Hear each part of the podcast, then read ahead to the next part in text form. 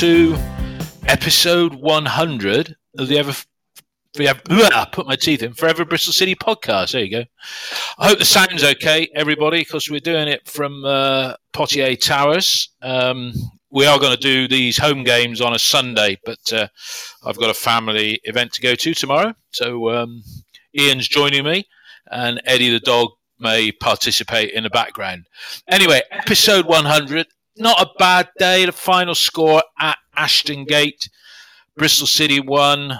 Blackburn Rovers won. Um, joining me, Ian. Ian, your uh, initial thoughts on the game? Just a brief encapsulation before we get into lineup and um, individual pieces of action.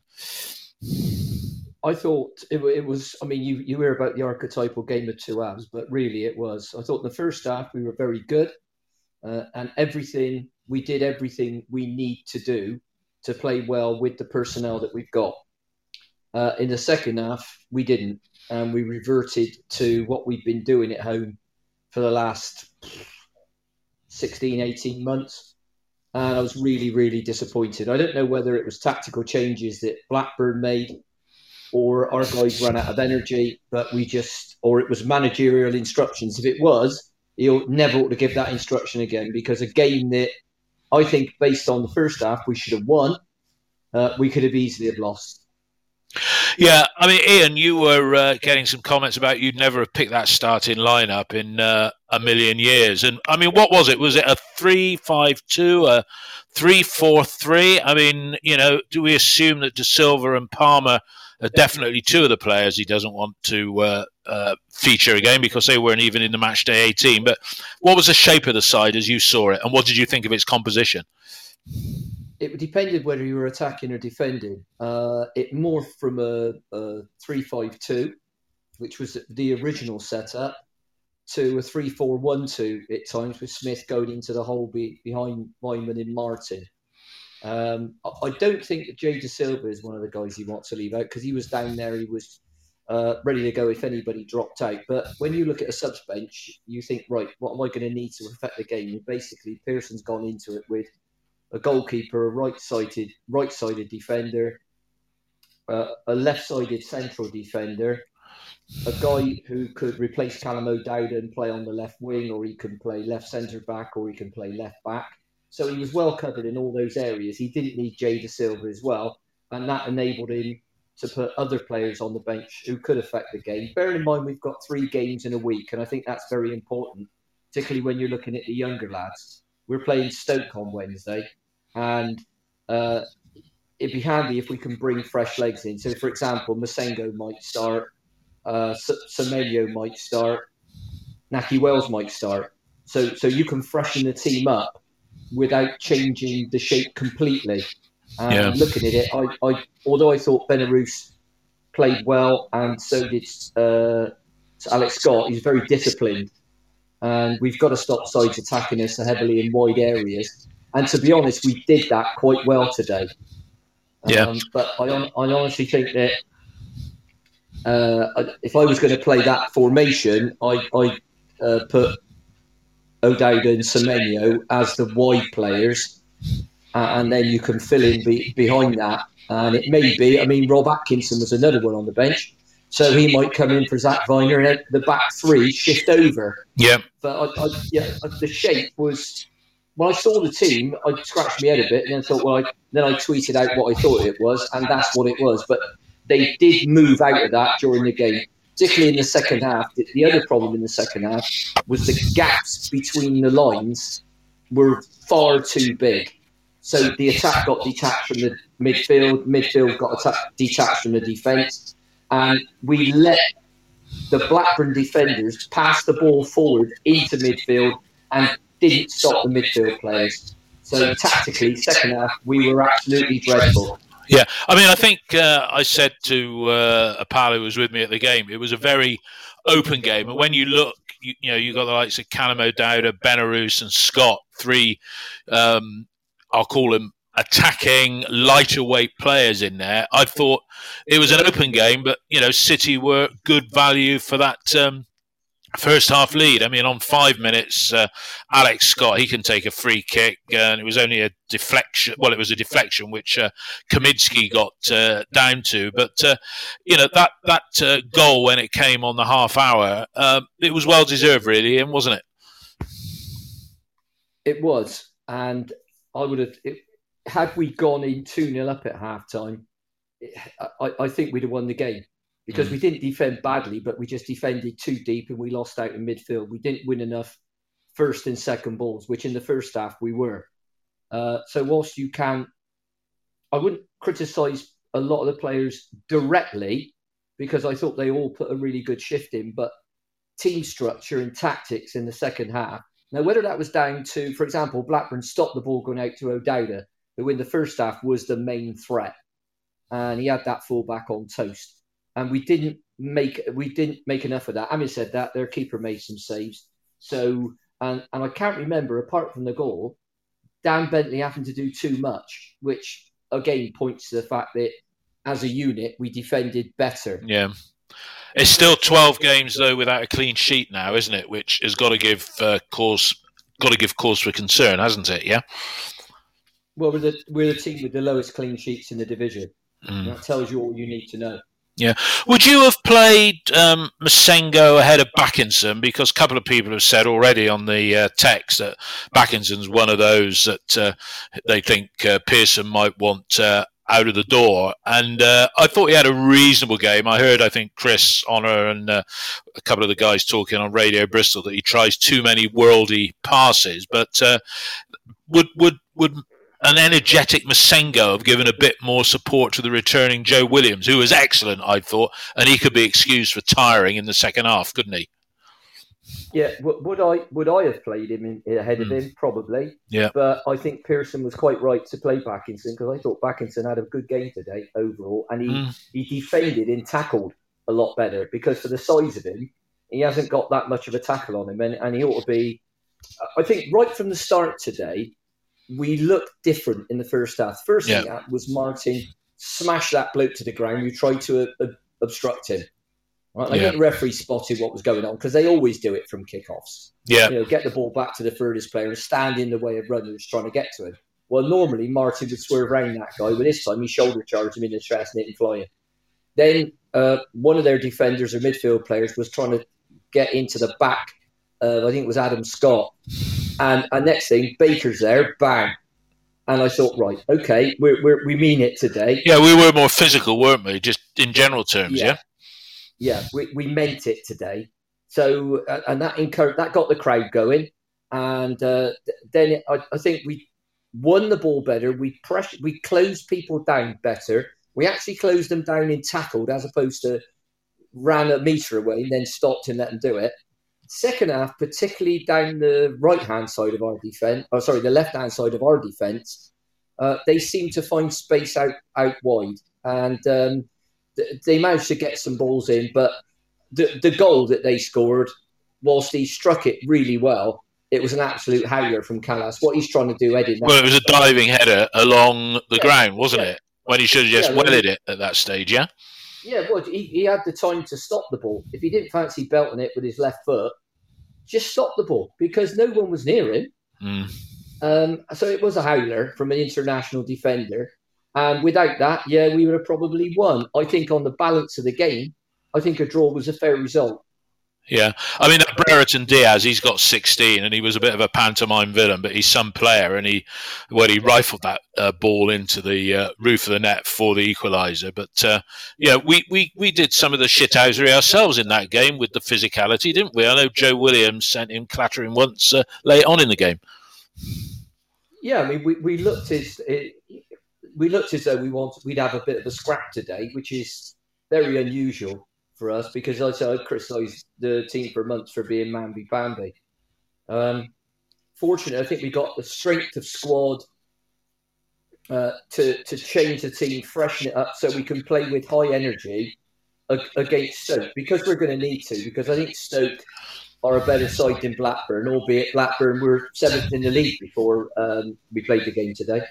Yeah, And Stoke are up there as well. I think they've won today, and I guess it's to our advantage that we've got the extra day's rest because we're playing Wednesday rather than Tuesday, and then we've got the extra day's rest as well because we're not playing until uh, until Sunday. I guess the, the best chance of um, the game to win it came after uh, six minutes. Good play by uh, and again that was one hell of a save by uh, Kaminski from uh, Nahki Wells' header. I mean, I know you said a draw would have been a fair result, but it would have been nice to have got the extra two points to take a bit of pressure off. Yeah. Yeah, I was just basing my comment, comments on the performance. So you know that old thing about first half we were like Juventus, second half we were like Juventus, and we we we surrendered midfield. And yeah. that was how we have been playing. So what Pearson needs to do is get a video of the first half and a video of the second half, show that to the players and say, look, second half, no, big red line through it. First half, yes, tick. And and, and I think I mean one thing, Stoke have had their top striker. I think Simon Sturridge got sent off in the 94th or 91st minute right. up there. And today they beat, I think it's Peterborough 2 0. And they scored one goal after three minutes and one goal after 94. Right. So, uh, you know, okay, they've got they got plenty of decent players, but uh, it does help him being out, help City a bit being out. And look, if, if we were to beat Stoke, two points from two four points games, from two home games is decent. Perfect well, yeah. four, four, points from any two games, and I'll yeah. take that from now to the end of the season. That'd or four brilliant. points from three games, yeah, assuming we lost at Bramall Lane next Saturday. That's 1.2, 1.3 uh, points a game. We get that between now and the end of the season, and we're safe because that's really success yeah, this season I, is finishing well, 20th or above, isn't it? Well, I wouldn't say it was success. I would say relative uh, to you know all the, the, the crap that's been going on. I think it is. Yeah, the, all the all the excuses are gone. I mean, we haven't got 21 players injured, even 10 players injured now, although they seem to be falling like flies before the international break. Mm. But there isn't another one of those for a while, I believe. So No, not until the end of March, Ian. Right. So we haven't got that little rest period again. Um, and hopefully the games won't come as, as thick and fast as they won't be Saturday, Tuesday, Saturday. So um, I, I with the, the sort of season they've had, Sheffield United, I'd be going up there with a positive attitude and trying to win the game. Yeah, I was chatting to a Sheffield United fan last week, and uh, he said the reason why they're not doing so well, and I think they got a nil-nil draw uh, against Coventry today, is that Jokanovic is trying to play a particular style of football, uh, but the players are used to playing the uh, Chris Wilder uh, way. Uh, looking at the stats today, and 46 54 possession. I mean, it's interesting. At half time, I think we had seven shots on uh, seven shots in total, one on target. Half time, uh, Blackburn had had no shots, no shots on target, and in the second half, eight shots and one on target for the goal. So that does show the uh, domination. I mean, let's go through. I don't want to give points, but let's just pick individual performances through the team. As you say, Bence really didn't have anything uh, to do of note today, did he? Compared to what he, he has done, for example, if you take the game at uh, QPR, uh, where the website came out with a, a, really embarrassing tweet the next day talking about how many saves he'd made, as if that was a good thing. Uh, no, he didn't, and and that goes back to my point about how much better we defended, particularly in the wide areas, in terms of letting their players get service in the second half because they got completely on top in midfield and we didn't win first and second balls. Uh, then then those stats would have dropped. But as you say, if they've only had one shot on target in 90 minutes, you're not going to do much better than that, are you? No, no, which makes a big improvement. Um, looking at the, as we say, a central back, I thought Zak Vyner, he's got his critics. Lack of concentration is a big, uh, uh, yeah, thing that's levelled at him a lot. What? How did you rate yeah. Vyner's performance today? And if I was rating him, I'd probably give him a. I think I'd probably give him a six because he got caught out of position a few times, and sometimes his his, his passing was completely off. But that being said, it shouldn't be up to Zak Vyner to play the ball through for our forwards. That's what you, your midfield players do. And I thought first half, Williams made some really good switches out to O'Dowd yeah. on the left, and that looked like our most likely avenue to create a goal. Um, so, and I thought that was good because uh, young Scott linked up with him well. I thought Benarous. See, Scott and Benarous. Let's go, well, let's go through the players individually from the back moving forward. I mean, Kalas, we expect more from a central defender, uh, an international class defender, than what he did for that um, goal today. So, do you think? I think. Do you think he will be kicking himself about that? Was it a lapse of concentration, an error of judgment, slightly different to lapse of concentration? What do you think?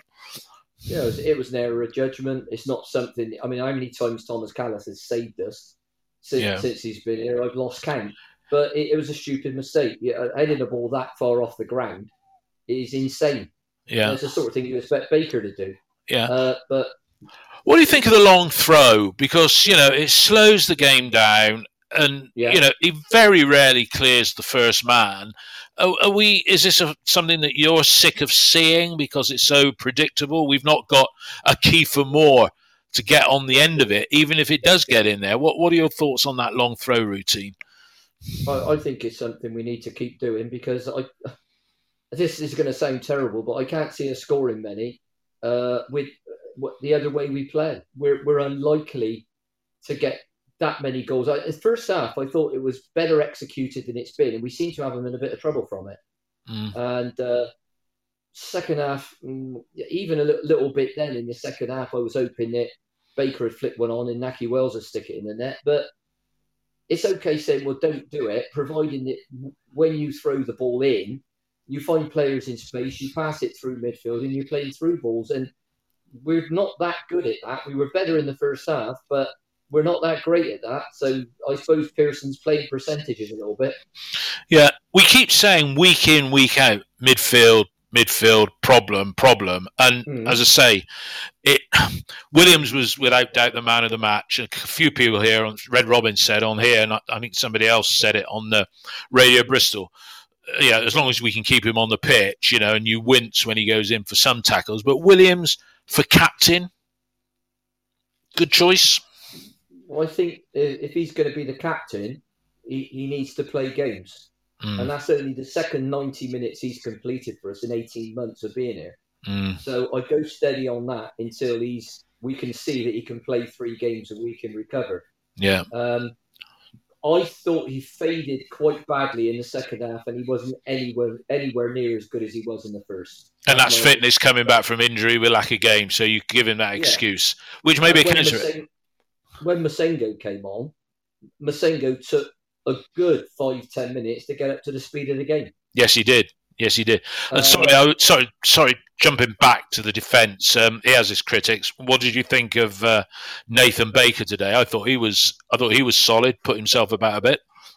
I would. I would put Baker uh, above Williams into if I was looking for a man of the match. Would you? Yeah. Yeah. And as, and as a skipper, maybe or is he too injury prone as well? Well, I, th- I think Bakes normally, I think he's a bit quiet as a personality. I mean, Pearson called him the, the gentle giant this week, didn't he? Mm. I mean, don't get me wrong, I wouldn't want him to tackle me, but or fall on me like the, the lad that, that went off with a bad leg. Um, and that was in front of me, and I, it looked to me like he'd really twisted his knee. Um, but I think Bakes played really well. I think he was the best out of the back out of the back three, and he was trying to pass the ball forward if we could get people in space. And, and that seems to be the problem. Um, other, other sides drop off, and their midfield players allowed to get on the ball facing goal. Our players aren't in space, and they seem to, second half particularly, players who can play good football, Adam Scott, for example, would resort to whacking it. Yeah. And, and that isn't any good when you've got small forwards. No, and we have well, got small forwards.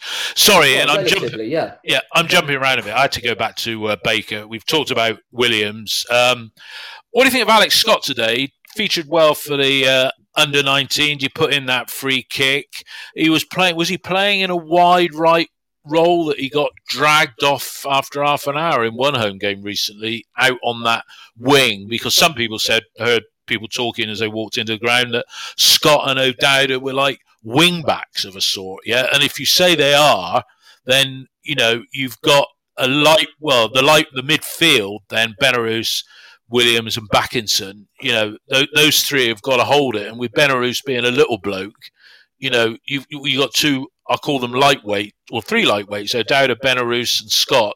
Is that what the problem is? Yeah, what you know, the, the, the composition of the midfield, and it got exposed because Williams' lack of fitness told in the last twenty minutes. Well, there, there's a possibility of that, but you've got to look at, at, what the players are. I mean, we've just said that we only conceded one shot on target today. Mm. That that's got to be a first for us. And I don't know how many shots they had off target, but if it's below 18, 20, that's better as well.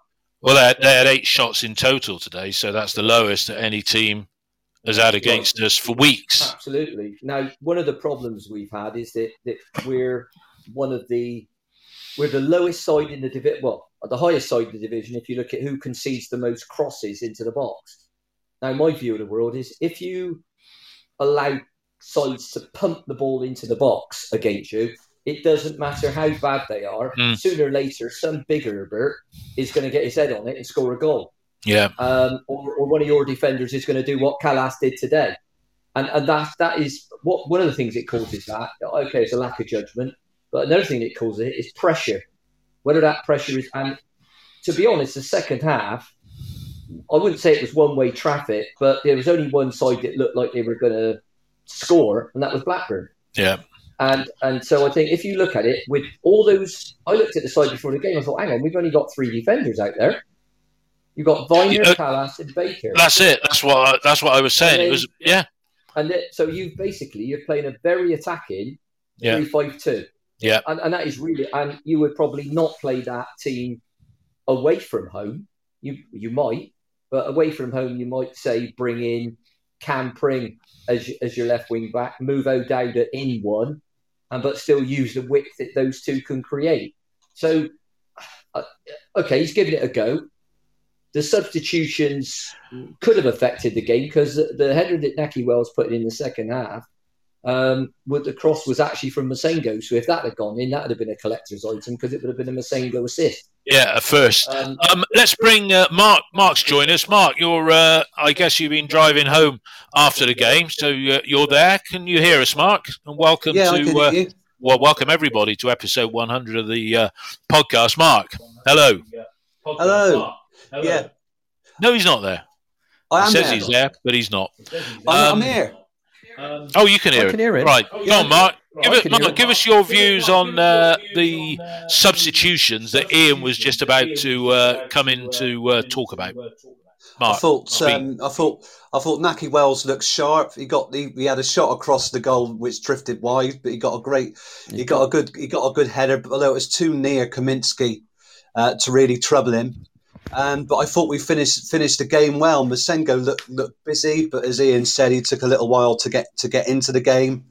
I certainly bring Massengo in on on uh, on Wednesday. I think the telling thing with City is that with the wing backs, Scott and Ian probably brought this up already. Tired really early in the second half, so it didn't have any effect. And Blackburn's changed to a back four.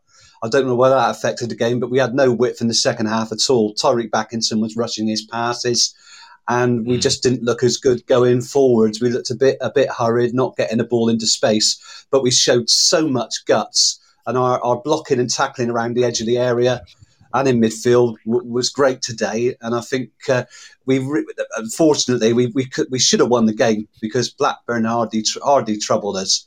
It was just that one mistake blotted the copybook. by by yeah by um, uh, Kalas. Um, we're talking about subs. Uh, Ian, um, I heard on Radio Bristol a couple of people said expected a little bit more from uh, Semenyo. I mean, he runs around a lot. Um, what were your thoughts on him? He got 20 minutes, and people excused him because they said, "Well, he's been off injured." Well, so's Joe Williams, and he made a big impact. What do you think? Uh, I think Semenyo's a, a wide player. He's better wide right. He can play wide left. He's not a striker. And even when uh, when Martin went off, Andy Weimann, he, he went out to play wide right, and Andy Weimann went over to him. He said, "No, I'll go wide right. You you, go down the middle." Now, whether that's the instruction from the sideline or whatever, but Semenyo, his best position is wide on the right or the left, not down the middle. Uh, especially when we're playing hoofball, which in the second half we did. Bentley started going long over and over and over again. And that is the fault of the midfield because the midfield should be demanding the ball, demanding it. You say it's a fault of the midfield. It's a fault of the, uh, they're told to play. So you get back to you get back to the tactics, you know, because that's the manager. He can say, "Hey, roll it out." I mean, look how we used to play three years ago uh, the Man City way because the ball would be rolled out and we'd take the ball out of defence. You know, we pack out his critics, but he was very good at doing that, wasn't it? Instead of welling it all the time. Well, he would, but sometimes we'd get in trouble because Brownhill would go back there and decide to do it as well, and they would get uh, picked off in front of their own team. But do you honestly think if we had Brian Tinnion playing in midfield, we would have played like that in the second half? Because I don't. No, no. And, no, and no. That's, that's the issue. It's t- sometimes players have to take responsibility. Yeah. And, and they have to say, right, I'm running this game. Give me the ball. And okay, if it goes wrong for him, it goes wrong for him. But at least they're taking responsibility. And Joe and Joe Williams, he did that quite a few times, didn't he? Where he was always making himself available and playing sensibly uh, and everything. I mean, Mark, we've uh, in, in the first in the, in the first, first half, yeah, Mark, we've uh, we've talked about uh, Joe Williams uh, prior to you uh, uh, come, coming into the the virtual studio. What did you think of Joe today? I think he did. He dictated the game in the first half. Um, he wasn't able to do that, so we, we lost our width completely in the second half. I think, you know, Williams' loss of impact plus, I think Scott was so, was was playing on on his on on, on uh, from the edge of his box most of the second half, so, and and we hardly got we hardly got O'Dowd into the game, but he defended well. He defended well in his own half, made some tackles, but I think it's the first ninety minutes he's played in about four games, and I think this is only second ninety minutes he's played played for us. Uh, you know, since since he joined us. Um, perhaps it would have been better putting Yeah. Massengo on in his place, um, and we'd have, we'd have had a little bit of a bit of energy there. But th- I think it was a good it was a good good performance, uh, uh, considering you know his, his his fitness issues. Um, if we can keep him fit, we got we got a really good player there uh, who can who can affect games. Yeah, Uh, Bakinson, I think Bakinson Yeah. went off the ball as well in the second half, and his passing was was, was poor, uh, sadly. But we've, I think the team finished strongly, and as, as a unit, I think they got a, a, they got a lot to be proud of today. It was a good, honest performance. Lots of lots of guts. Well, we came back from Coventry, but that set the lowest of low bars. Um, Ian, what were your thoughts on the referee today? I thought it seemed at times the game was a bit like an old, an old style game where there was a few shoulder barges going on. Martin got battered a few times, and he handed some stuff out as well. What, what did you think of the ref this afternoon? Is he someone that we know? We've heard. I mean, for example, he could have booked. I don't know who it was today, but uh, they always say with a good referee, you, you don't notice. Yeah. And uh, okay, did he make mistakes? Yeah, they all do. But for example, when Martin shoulder charged that guy, other referees, you know, if it, uh, would have would have booked the guy, Mm. uh, and he didn't, and he let players a little bit of 50-50 Mm. and whatever. He could have booked Baker when he fell on the lad, and the lad's gone screaming with his knee. Mm. It was a complete accident. I Yeah. think Baker went out there to do him, but um, there are lots of times when he could have given something, but the referees have been told stop giving a free kick for every time a bloke falls over. It's not a free kick. Yeah. So let games flow, and they all seem to report into that. And I think it, on the whole, it it makes games more entertaining to watch. You know, you don't want a game. The, the football at this level is not great at times, and the worst thing you can do with a game like that is not let it flow. Well, stop, start, stop, start, and it was interesting. Yeah, uh, It th- this this week in the Premier League, I think they were saying the average amount of minutes that the ball is in play in a Premier League game is 54 minutes out of 90, and Aston Villa, the worst, is 47. And we were talking a few minutes ago about the uh, long throw. You know, the first 10 minutes of the game today, it wasn't really a flowing game, was it? It wasn't really a flowing game, was it? You asking me, David? Uh, Oh, sorry. No, it wasn't. I, I, I think it's, I think it had to settle down. But most games are like that. I mean, we started the first half a bit like we started the second, and I thought Blackburn looked a good side going forward. They had players who could run with the ball, who wanted to take us on, and we were still a little bit too easy to run through for my liking. But when you've got the young lads in, in midfield, uh, they're not good. You know, they'll get stuck in. I like the academy lads. They all get stuck in in try. It doesn't matter if they're three foot tall.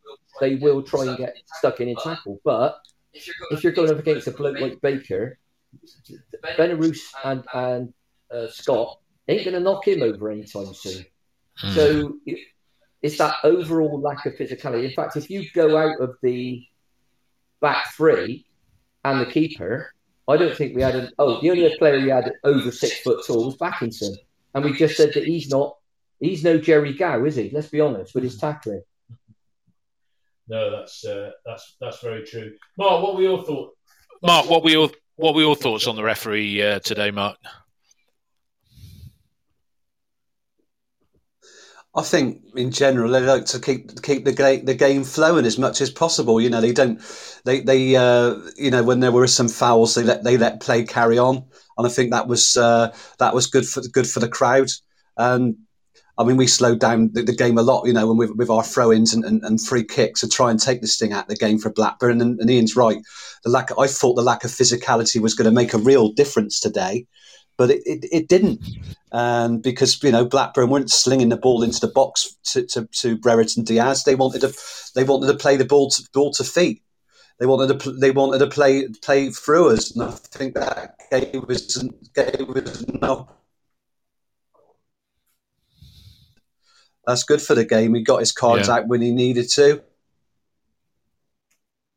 Yeah, but, but I think there was some good,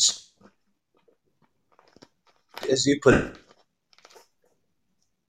David shithousery today from City. I think we really wanted to yeah. um, Blackburn that Ian, way, and um, it's great to see Eamon Everybody's been saying on the, um, I think they've probably got the biggest the text messages about uh, and, uh, the press conference and uh, uh Pearson, on, on terms macho BS bullshit. Yeah, we know what that is. And Pearson's trying to make a point to Wells and Palmer and to Steve Lansdown. This is Red Robin saying this, basically saying the squad is so crap. I've got to play um, kids. Uh, that press conference. Um, that press conference. You know, um, was it the right for, right for him to come back and talk in the way that he did this week? It was a surprise to see him back because it came about out of the blue that he was even going to be back on uh, Thursday, wasn't it?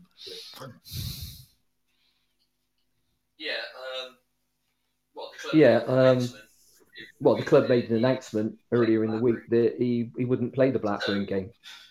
So I, would say that. I, I would say that. Um, I'm, I'm going to try something in a minute, minute, Dave, because I'm getting mm. feedback. Yeah, me too. Speakers. It could be because I'm in the same room as you. So, can everybody still hear me? Yeah, yeah. I'm sure people can. Feedback with every, yeah, with you too. Yeah. Yeah. So, um, my my, my feeling about Pearson is I thought if we'd have lost today and then lost again Wednesday, he could have found himself out of a job. And I think while he was off with COVID uh, or recovering, I think Pearson had a long think and I thought, right, well, if I don't get rid of these people, they're going to get rid of these players, they're going to get rid of me. And that's why he went more adventurous today. And I, I they played in the first half like a team that had been terrible in, in in an earlier period of time, first half, you say. It was more like a second half because they came out of the traps and they were different. We closed down, we had a high press. And to, to play a high press, you've got to have players in the side that can run and they're fit. And that's what the young lads give you. And then it might only be able to give you it for 60 minutes, but they absolutely do give you that high press. But I think a, a point that Mark made with the substitution, when um, the little midfield player or wide player who got injured went off, they brought a centre back on and switched to a back four. After that, they didn't get as exposed, and, and, and we didn't get O'Dowda on the ball at all, or very rarely in the second half. So you can chalk that one up to Tony Mowbray, really, and, and we didn't seem to have a counter for it. Yeah. Yeah. Um, Mark, um, what did you uh, think of the content of Pearson's press conference and some players aren't going to be here. Um, that's pretty brave stuff when there's eight games to go between now and the transfer window. And if they're going to feature in the game, in any games, they're going to give 100%. But surprised to see Pearson's back. Back, and what were your thoughts on that on that press conference? I think it's exasperation, and I think it's shared with with, with the fans. The, the problem is, of course, the buck stops with him. Um, you know, his results, however bad the players play, you know, he was instilling them the, the, the idea that they got to work, they got to give 100% uh, in every game. They certainly didn't do that against Coventry and were, were, dictated to by 10 men in the second half, you know, had 60% possession. Today, they, they you know they, they put they left nothing on it well they, they probably left spent a bit too much energy in, in, in, in the first in the first half um, but we look like we we look like the, uh, the, you know the higher the higher place side in the first half than, than, Blackburn because we, we set about them. It was a it was a confident performance, but and, and I think the great thing today is although Blackburn scored that goal, we didn't wilt at all. Uh, it wasn't wave after wave of attack after that although Blackburn kept the ball well, they never really looked like creating a clear cut chance to get to get a second goal. And I think that's got to be a positive going forward. The problem yeah. we got at home is we've only scored seven goals in uh, in nine league games now, which is which is awful. We've got to do something about that. But in the first half, we created chance after chance, and I think that that was great. Maybe only one on target, but we created those chances and we looked good. Yeah, no, they certainly put their bodies on the line. You know, we're yeah. charging uh, shots down and everything. So uh, there's got to be some credit said there. Were you surprised that Pearson suddenly seemed to get like Lazarus and come off his sick bed and appear on uh, on that press conference uh, for the club on Thursday? Yeah, because we certainly didn't expect yeah. it. And the rumour mill it put paid to a lot of stuff that had been said uh, in the preceding ten days or so, didn't it?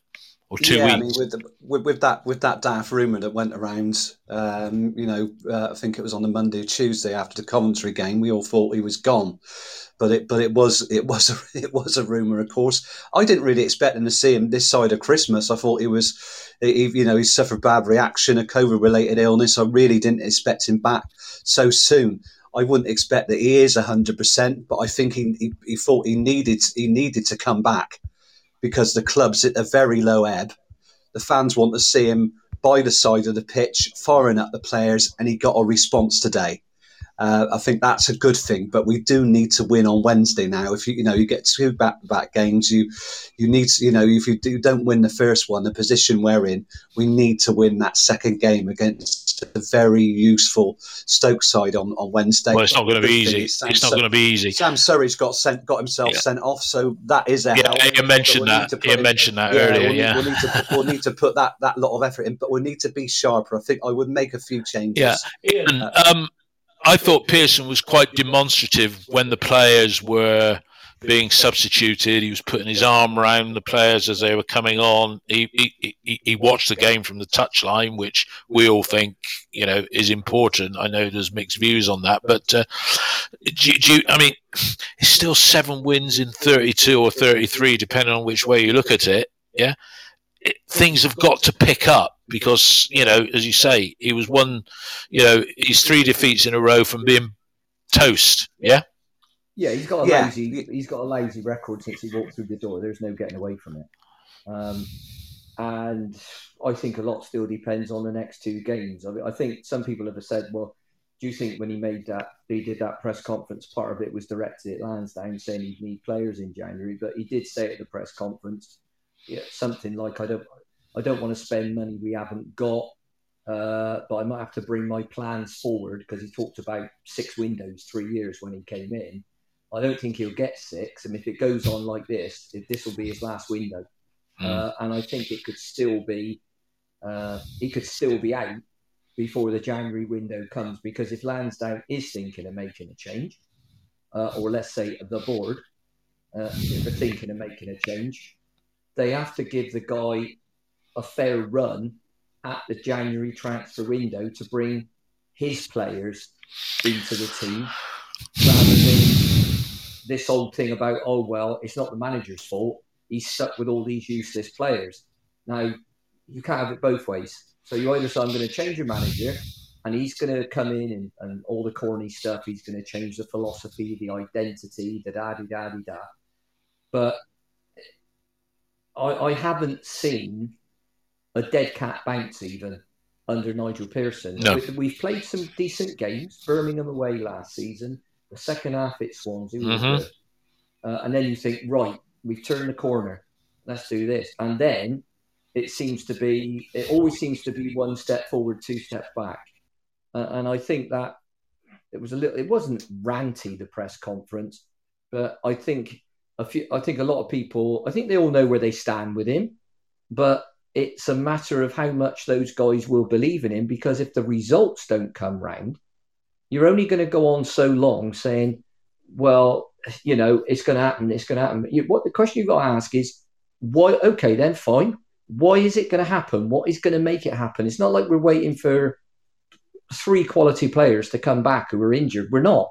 We've only got what have we got? Uh, four out now. Mm. Uh, Cundy, uh, King, James, and Tan.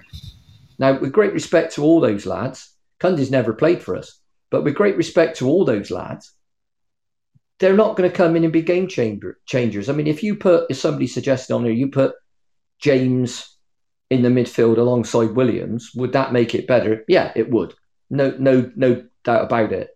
Uh, but is it going to be so much better that we start winning games instead of losing them?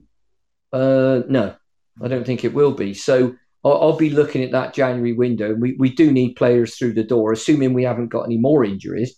We do need players through the door January the first, not January the thirty first. That means we that means we need we need the players lined up already. transfer Because- window, Mark, is well, it's a month away, uh, six weeks even. Um, you know, we, we, he doesn't seem to have an identity. We don't seem to have an identity. Um, you know, do you think there's enough money in the pot, if there's any money at all, to change the side so that we see a side that has a Nigel Pearson identity? Because as Ian has said, you know, we've not had the dead cat bounce. We've been good in a few games. We've been pretty damn awful in the majority. So, you know, what, wh- where is he going to strengthen? Who, what, what one position? You know, would, would we be better off going out and spending a million quid on the Rotherham centre forward that keeps being mooted, or going out and paying Dwight Gayle's wages of 50 grand a week on a loan for 20 weeks, and that would cost a million, and his goals might keep us up, assuming we are in a relegation battle. What do you think, Mark? Well, I think we we uh, Nigel Pearson's got to break the habit, and he's got to bring in players on loan because I cannot see him recruiting players on permanent transfers because I just don't think they're available. Uh, you know, and uh, I think it's got it's got to be loans. I think we need another right back, um, another central midfield player, and, and, a, and a striker. Um, so I think we you know we do definitely need we definitely need at least you know three players, ideally two. Two would be good, but there's got to be um, a backup for Chris Martin or a replacement for for Chris Martin. Somebody somebody physical like a Michael Smith. Um, somebody um, you know who's right, a right back if we play a four because Vine, either Vyner or Simpson or Tanner um, are, are, are solid enough to um, you know fill me with fill me with confidence. And with Williams' track record, the inability of Bakinson, you know, to, to play consistently, Matty James being the age he is, we need another central midfielder. So there's going to have to be some wheeling and dealing, but those players are going to have to be lined up now. I mean, Mark Ashton used to go on about we work several transfer windows in advance, but they, they, if you've got a good recruitment department, they must have they must have identified players that they want now. If, they they may not be available, but they, they like Ian said, we need those players on January the first, so they have to have uh, targets now. Um, but we need to get the 25 points plus by the 23rd game. That's the thing because you know that's halfway to 50 then. Um, 50 being generally what it needs enough to keep us up. But we could, uh, again, you know, we're almost roll. Um, we're almost rolling forward three games at a time because today win happy days, lose problem. We got a draw. It's neither one thing nor the other. Yeah. Um, if we get to the beginning of Jan and we've got I don't know, what are we on now? 20 points we're on now. And how many games between now and the transfer window? It's about eight, I think, isn't it? Or seven. Seven games between now and the transfer window. Do you think how much he's allowed to spend? I'll ask Mark first and I'll come to you, Ian. Do you think how much he's allowed to spend will depend on how many points we've got going into the new year? You first, Mark. Um, I think. I mean, we're de- we're desperate. I, I, mean, I don't. know. I mean, if we got this, what what we got to spend is going to be is going to be very little. I think. What did we pay for Rob Atkinson? Was it a million? A million? A million? One point six allegedly. One point one point six. I don't think we're going to be, you know, have anywhere near near that to spend unless we trade players. And who have we who have we got who have we got to trade? So I just think it's it's going to have to be going to have to be loan going to have to be loan players. You know, free free loan players. I I just think it's going to be very difficult to, to buy to buy players unless it's from it's from lower down. You take a big chance. Um, I don't know if there's anybody you know from, from, from the Premier League or up in, or higher you know or, or a top Championship club who are going to going to part of anybody part of anybody any good. Not that if anybody's going to be available, but I think he's got to be given money because we run a very big risk at the moment of getting dragged into uh, a, a relegation battle. I mean, Hull has shown a bit, bit of form. They won games back to back now, so it's only five points. Uh, yeah, we're five points off the relegation points Off, absolutely off right. relegation. But if no, you can get right. to, if you can show a bit of form now, it only needs a couple of win, and that transforms the whole picture. I mean, we're only yeah. nine po- it, it's nine points off of the playoff places. I'm not saying we're going to get near the playoff places at all. I'm just showing saying the gap between us and sixth place, which is absolutely crazy, isn't it? Uh, considering the position where we're in. So yeah. we just got to scrimp and scrape. But yeah, money's got to be made available for, uh, for to, to, Pearson in January, whether it's loans, getting players on on higher wages, or you know paying a, a, million, you know a million or two million for a couple of decent players and another one in on loan or three loans because we are we are desperate because you know we're we're, we're resorted to using young young players because they're the only players that he can trust. He can't trust the likes of Kasey Palmer or Jay Dasilva, and that's yeah. a problem with a very small squad. Yeah, and nobody's going to come beating a door, beating a path to our door for uh, Kasey Palmer. Uh, Ian, the uh, manager Nigel he doesn't like loans, does he? So you know, and he also, as quote, doesn't like collecting players for the sake of it. So to have players that, if we've got no money to spend, we're not going to get anything really better than Chris Martin or Andy Weimann because they're million pound players if somebody wanted to buy them off us, aren't they? Do, do you agree with that view? No. Um, I, I, think, particularly in terms of loan, um, Tammy Abraham wasn't bad, was he? Uh, and we got him on loan. So you'd hope that Pearson or somebody else down there has got some contacts at clubs where they can go out. And, and the point Mark made is a good one that you don't wait until January and then think, right, who should we get?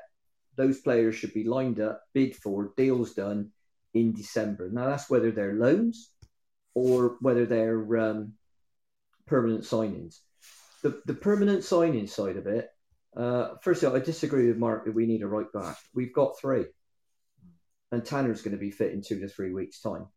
So why do we need another one? I mean, fair enough. If you get rid of Danny Simpson, we got four actually because got...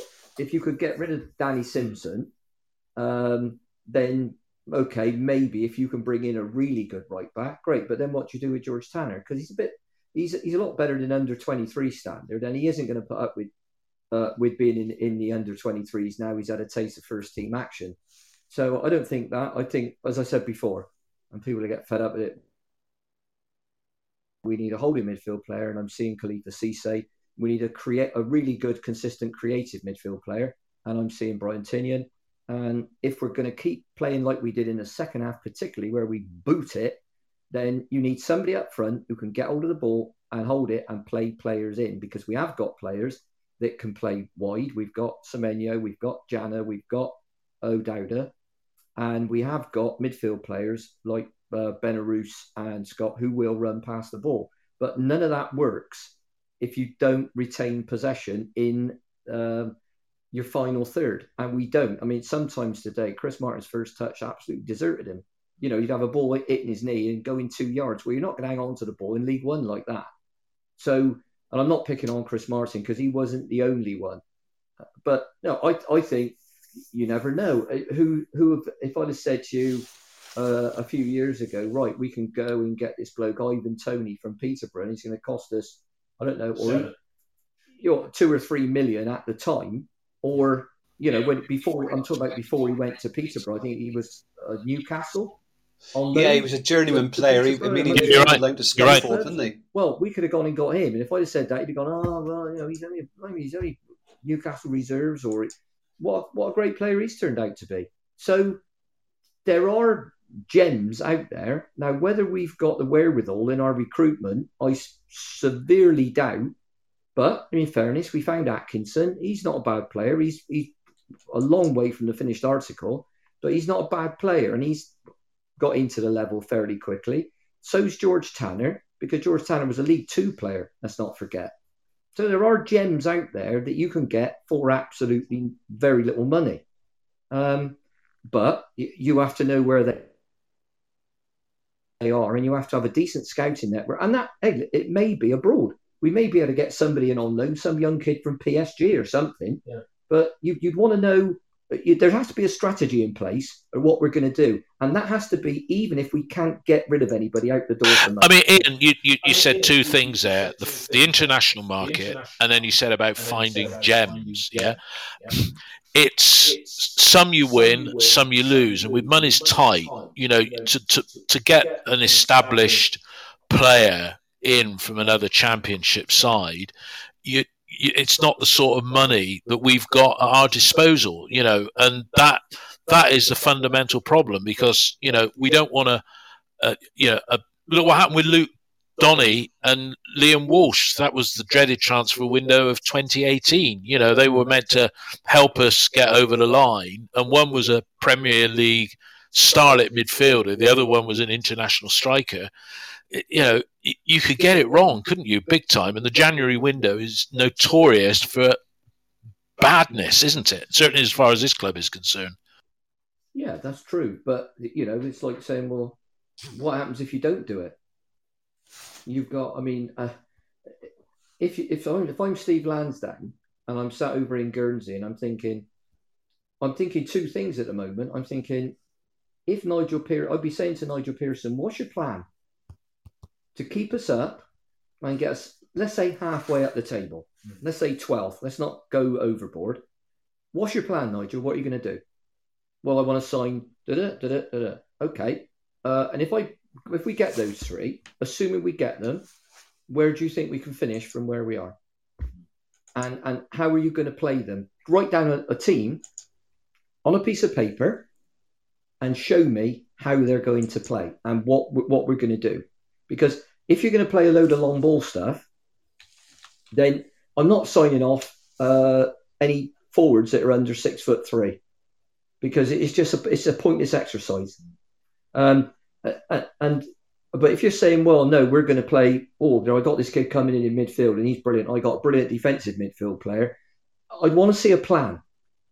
And uh, yeah, you you can make bricks in the transfer market, but the point is, if you don't go in and you don't strengthen, particularly if we pick up a few injuries to key players, you go down, and then in terms of ticket sales, television money, commercial stuff, you're out somewhere between eight to eleven million pounds. Now, how much is that going to cost you? Well, it's going to cost you eight to 11 million quid. And at the moment, we haven't got any. We, Bristol City have never had any money. Steve Lansdown has, has got money, and he keeps subsidising us. So when the accounts comes out, uh, come out, I think it will show people just how precarious our position could be um, without Steve Lansdown to be able to, in some ways that he's allowed to, bail us out by putting five million quid in in cash or something like that. Now, Reading have just got a points deduction.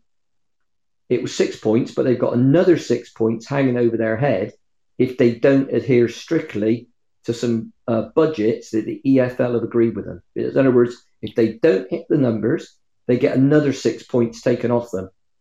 So they've got to be looking over their shoulder now. Okay, it's a bit of a it's a bit of a dichotomy that that happened the day that happened to them. They went out and signed Daniel yeah. Carroll, but Um, and, and incidentally, that's unless he was coming here pay when play and not on a lot of money, I wouldn't, I wouldn't want him. I think he's a decent player, but he's another one that's never fit. Yeah. So, you know, uh, you've got Steve, but Steve Lansdown's then going to look up and say, well, mm, do I give that money to Nigel Pearson? Am I convinced by the plan that he's put in place and what he's going to do? Am I convinced? Because it's not Pearson's fault that we got. We're assuming Kasey Palmer is one of the players. Incidentally, I don't think when he's throwing people under the bus, I don't think Jay Silva was one of them. I just think the balance of the bench today. You said you said right you, at the top. you, of yeah, you had you had right two left-sided defenders on there. You don't need three. Yeah. Um, and the other players are more versatile. So I think that's why he was on there. Let's let Mark have a shout, and then we'll uh, wrap it up. Um, Mark, um, do you think Nigel's got a plan?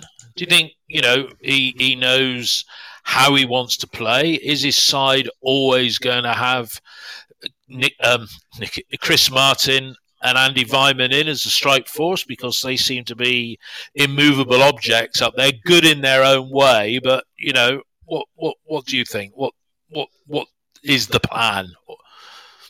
Well, I think that if if you looked at it that way, things look a bit ragged because it's the it's the co- head coach or the manager working with a recruitment department, his analysts and his uh, his coaches as one. It's a whole group of people working together, um, you know, to take to take the club forward, not just the manager. So I think there's a problem with recruitment. We recruited badly over the uh, summer, apart from apart from Rob Atkinson. I think we wasted money on. Uh, on Andy King and re-signing Danny Simpson uh, was was a crazy decision, so that's on them. But you know, with Sean, I think Sean Gillespie, I think uh, Ian, isn't it, who's our recruitment guy, mm-hmm. that, and I think Pearson's um, not wanting to bring in loan players has caused a problem. So that's you know lots of other clubs have got hungry players. There's good, good, good lots of good young pre- Premier League players around if uh, who are available who were available in the last transfer window if we wanted to go for them. And Pearson didn't want to bring loan players in. He said we had enough players, we had enough strikers, we haven't. That's that's on him. So either they if they don't improve the recruitment uh, and Pearson doesn't start changing his, you know, changing his ways in terms of the right, the right type of players to forge an identity, then it, you know he's, he's, he's lost before he, he, gets out the starting blocks. That's the problem. I, they, they, can't be working together properly because if they are, uh, we just we just um, created another mess. Yeah, yeah, and and I think as far as Richard Gould is concerned, I think we've got a damn good chief executive, but his football knowledge is probably less than everybody that is listening well, to this podcast as we're we're doing it because he is no director of football. Is there? No, there isn't a director of football. You don't Sean have to have a director of football if if you've no. got somebody good, a good a good recruiter. And you know, you know what we, we've shown so far under Pearson is we, have re, we've recruited poorly. So uh, no, I think that's a bit harsh, Mark, because we've recruited well, poorly in some areas. Because I mean, look, getting Nathan Baker that was decent re-signing well, yeah, Andy Weimann, getting those two at less money, and. Atkinson and Tanner. So you know his record is no worse than we had under um, uh, Johnson and uh, Ashton. And I have to say, I was pleased for Lee because I like him less than I like, uh, or I like him more than I detest Ashton, if that makes sense. Lee uh, won that critical game in League One today, 2 0 against Mark Ashton's uh, Ipswich Town. So, uh, but there we go. But no, I mean, it's, um, yeah, the, the, the, the, um, the recruitment until we sign a sequence of decent players is always uh, going to be open to question or how good it is. Um, guys, just to wrap up, I'll come to you first, Mark, and then Ian to finish. Uh, Wednesday night, Stoke, the return of uh, Dean Holden, because I think he's on the uh, the uh, Stoke City coaching staff, assistant to uh, Mike O'Neill. Uh, result, stroke, score prediction for Wednesday night from you first, uh, Mark. I'm going to stick my neck out and I'm going to say we're going to win this game 2 1. If we can start with Nahki Wells, Antoine Semenyo, and, and Massengo, I think I think we can we can win that game. And uh, Ian, your thoughts on um, uh, Stoke at home? No easy games in this division, uh, but your scoreline result prediction from you. Well, on what I saw in the first half today, yeah, we could get a win. On what I saw in the second half, uh, regretfully, I, I think the best we could do is get a point. There we go. Okay, everybody, and Ian and Mark, uh, as always, thanks for your contribution uh, today. Episode 100 has uh, been and gone. Thanks to uh, all the listeners and contributors uh, on there. Um, yeah, it's it was okay today. Uh, it's just a shame.